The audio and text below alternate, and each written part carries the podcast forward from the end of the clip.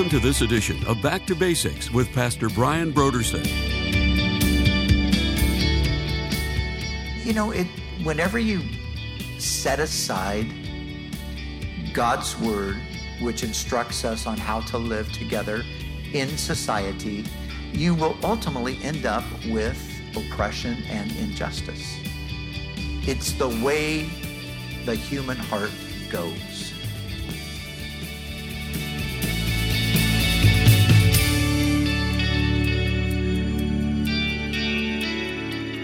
Today on Back to Basics, Pastor Brian continues his study through the books of the Old Testament prophets. Join us as Pastor Brian begins his teaching on Amos chapters 1 through 5.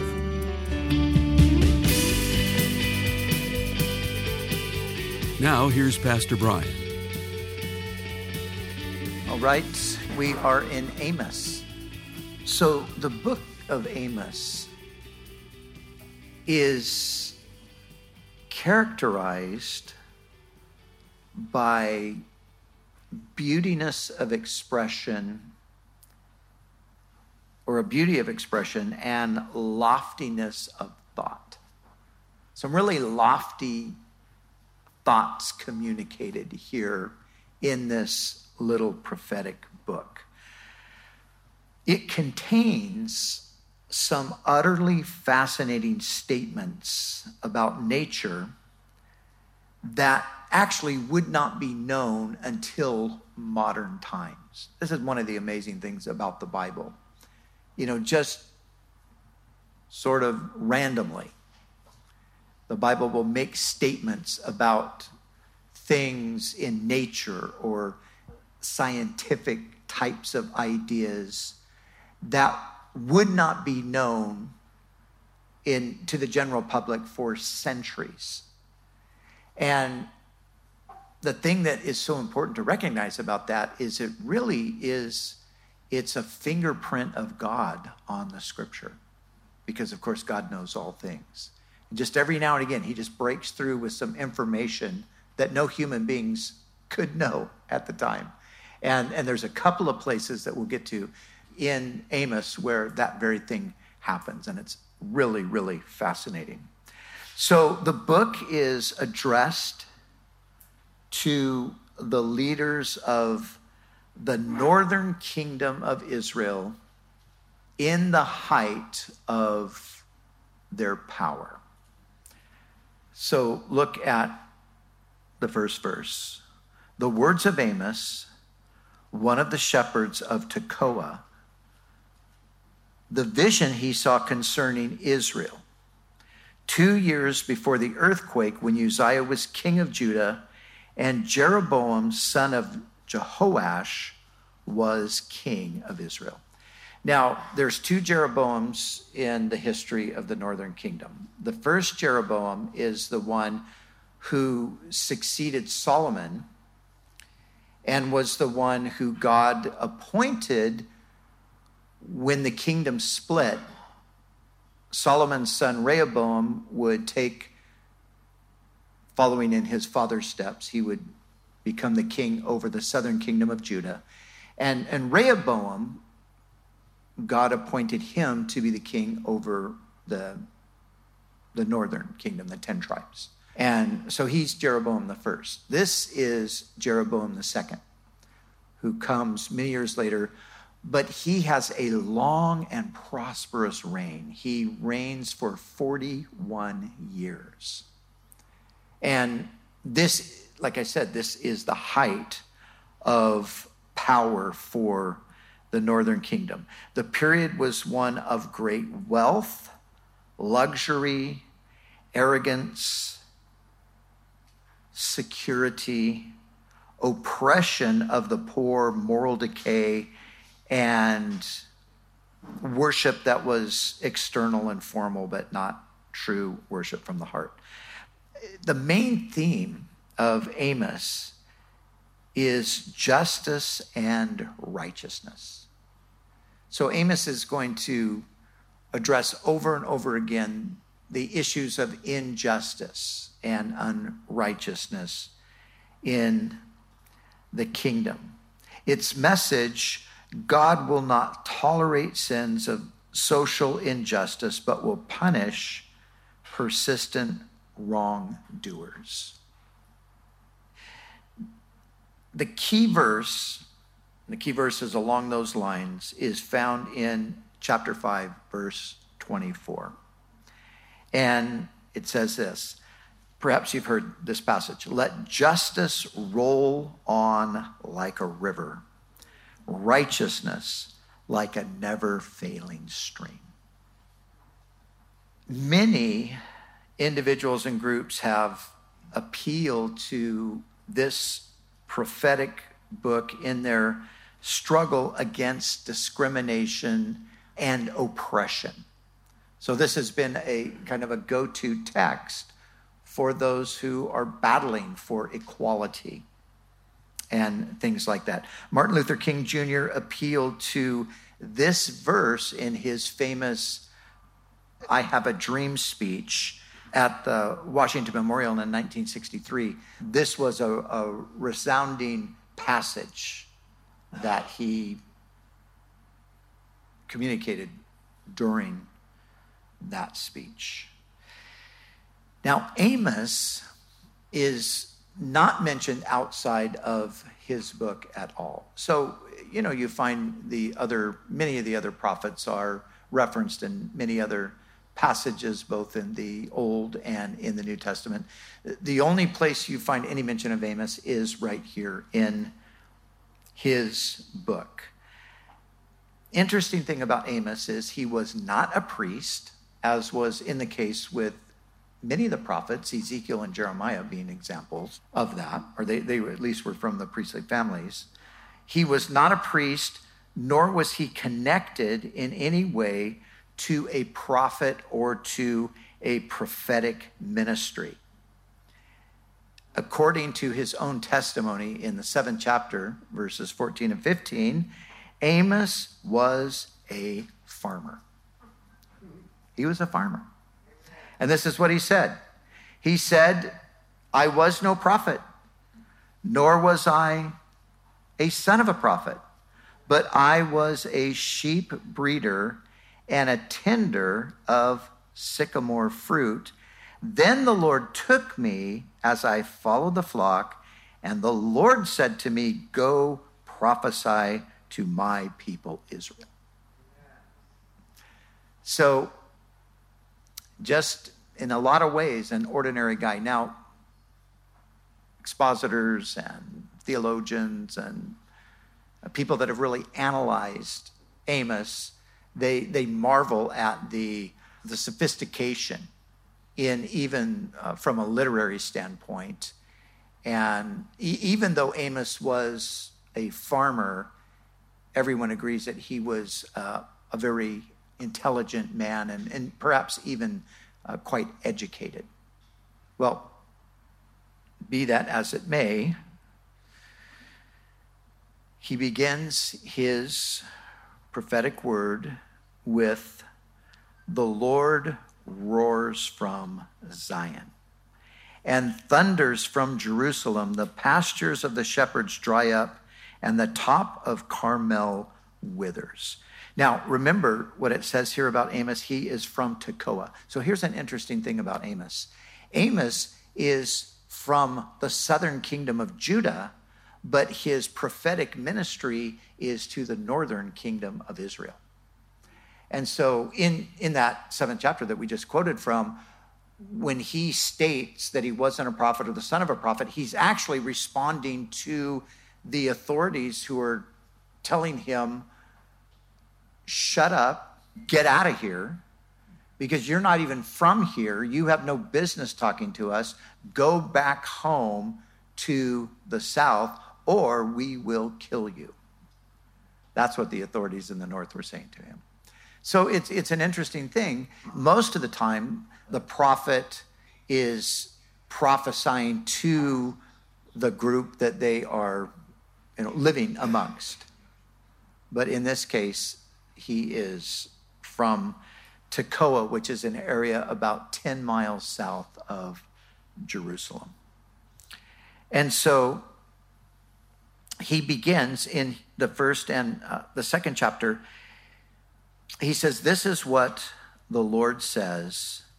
And then he's going to go on and pronounce a judgment on these surrounding nations, and then he's going to come to Judah and ultimately to Israel. And he uses this phrase over and over again. He says, For three sins of Damascus, even for four, I will not relent. So for three sins, even for four, I'm going to bring judgment. So question is, well, what, what does that mean? Well, it could be, some people say if, if you add three and four, you get seven. And so it's just speaking of the fact that it, it's addressing the fullness of the sin in each of these places. And others have said something similar, but not by adding three and four, but just saying this is a way of speaking of the fact that sin has multiplied in these nations. So it's because of the multiplication of sin that God is going to judge Damascus and over in verse 6, Gaza, and in verse 9, Tyre, and in verse 11, Edom, and in verse 13, Ammon, and in verse 1 of chapter 2, Moab, and then in verse 4, Judah, and then finally in verse 6, Israel.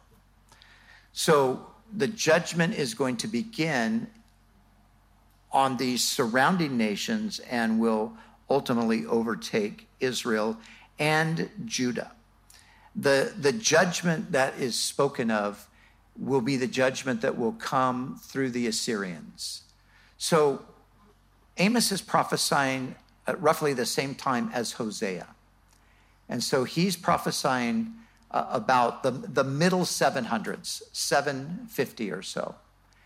And it would be 30 years later that the Assyrians would come and they would destroy Samaria, which was the capital, and they would lead Israel into captivity, never to return.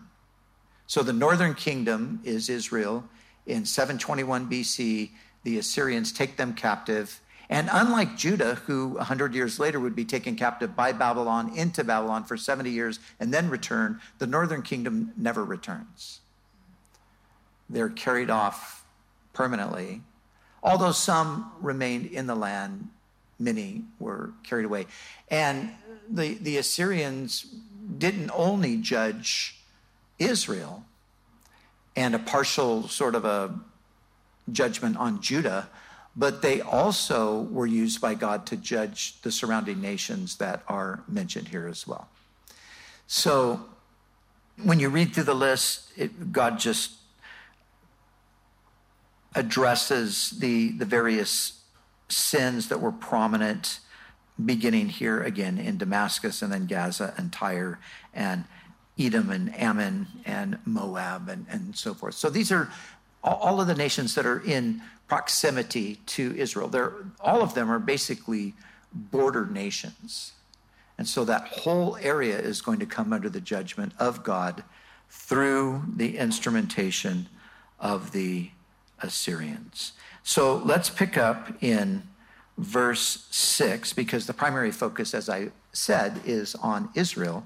So let's pick up in verse 6 of chapter 2, and this is where he specifically addresses the northern kingdom. So this is what the Lord says For three sins of Israel, even for four, I will not relent. Here's what's going on they sell the innocent for silver and the needy for a pair of sandals.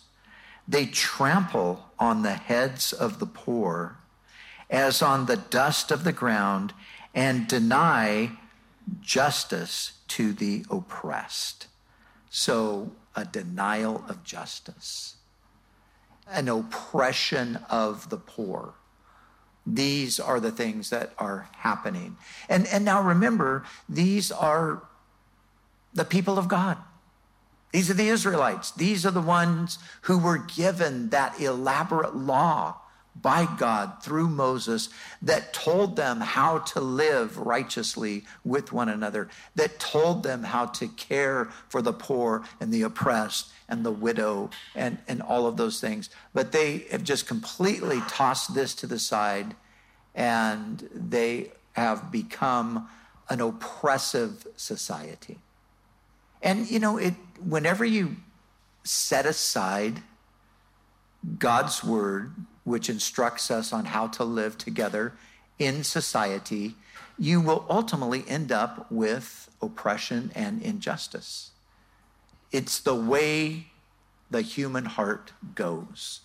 And what is happening in Israel at the time of Amos has been repeated over and over and over and over and over again, all throughout history, right to this very moment. In many places in the world, and right here in the good old USA, we've got the same issues that are going on.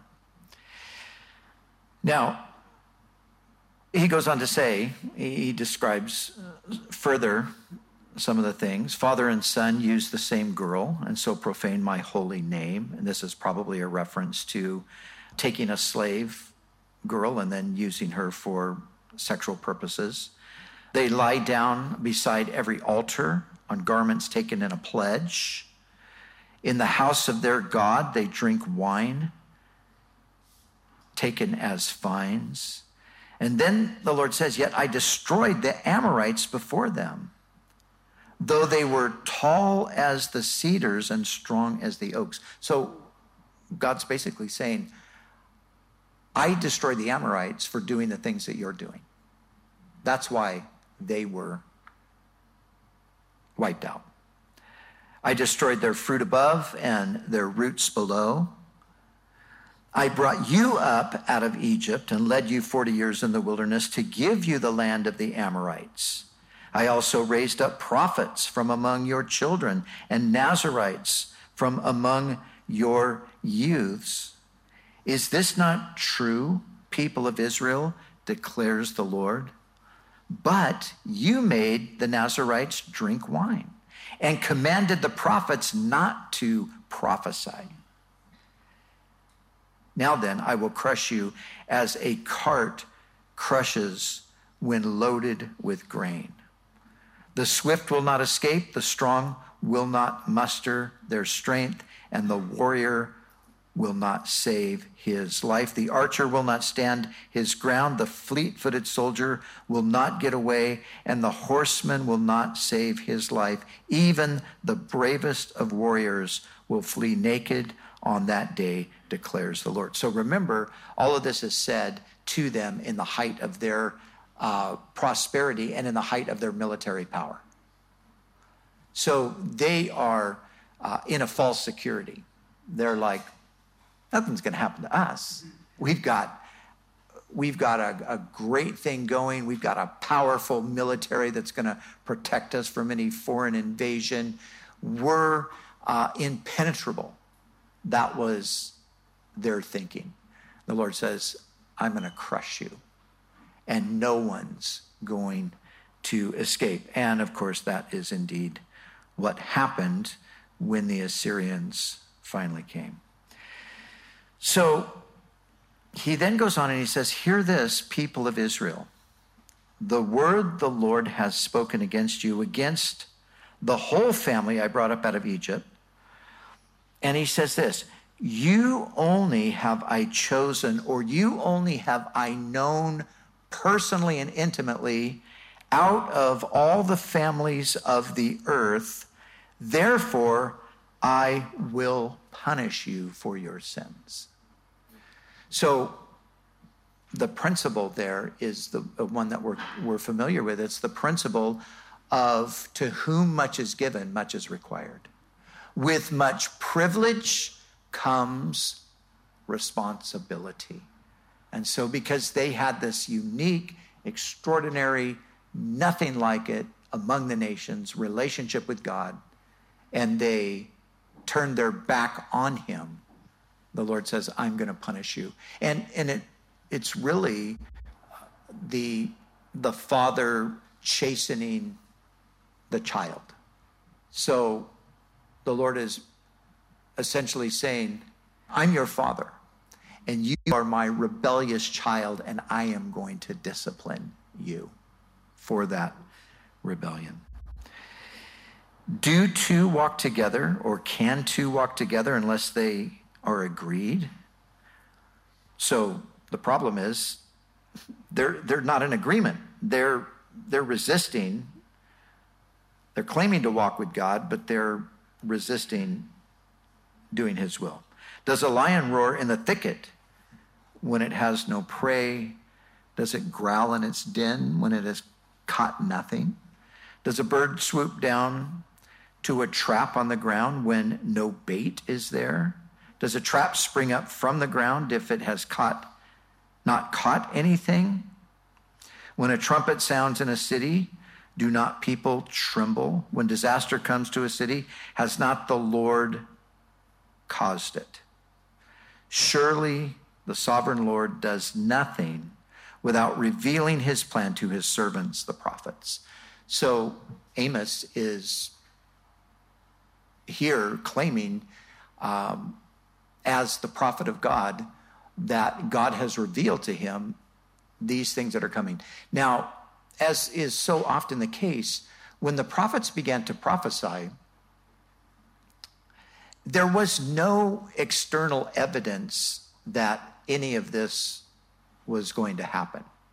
So if this is 76750 BC, and the Assyrians finally come and conquer them in, uh, you know, 40, 30 to 40 years later.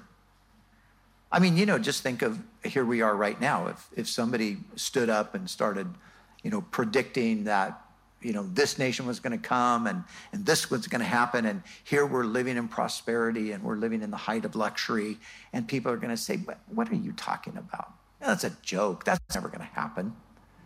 That, that was exactly what they were saying to Amos. Where's the evidence? Amos is saying, the Lord has revealed it to his prophets. The evidence is that God has, has told us. And you know, this, this would be the case with almost every single prophet they would be rejected and disbelieved by the people, but their words would come true. Each and every one of their words would come true. Now, surely the Lord does nothing without revealing it to his servants, the prophets. Some have taken this and claimed that we can accurately predict the future because, hey, I'm a, I'm a prophet, I'm a servant of the Lord. God's shown me uh, what's going to happen.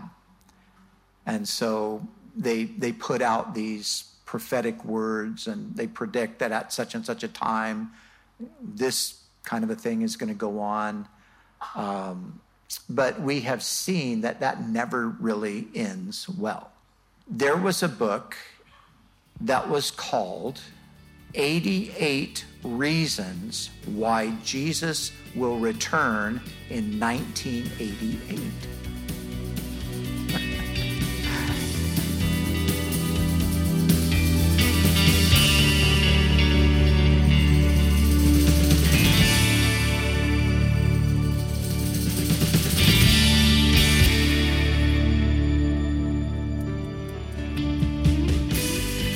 January, Back to Basics Radio is offering a book titled 40 Days of Grace by Paul David Tripp. Choices that we make have lasting effects, and we all live with regrets. But are you paralyzed by your past? Do you live in the dark shrouds of if onlys? Does your past influence your present more than God's past, present, and future grace? Have you received and are living out the forgiveness that is yours because of the life, death, and resurrection of Jesus? Well, in his book, 40 Days of Grace, Paul David Tripp will take you deep into the grace of God.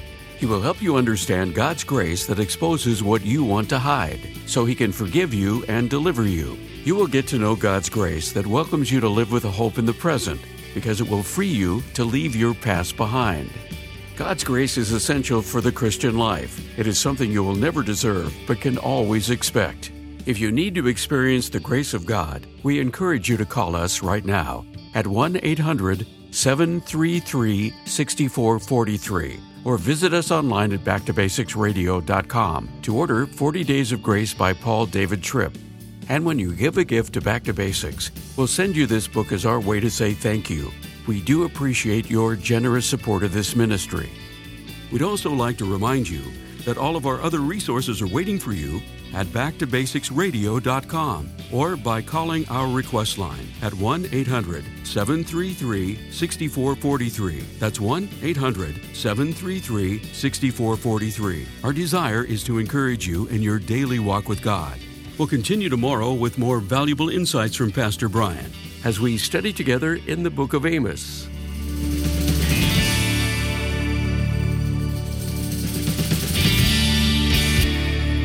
Back to Basics is the preaching and teaching ministry of Calvary Chapel, Costa Mesa, California.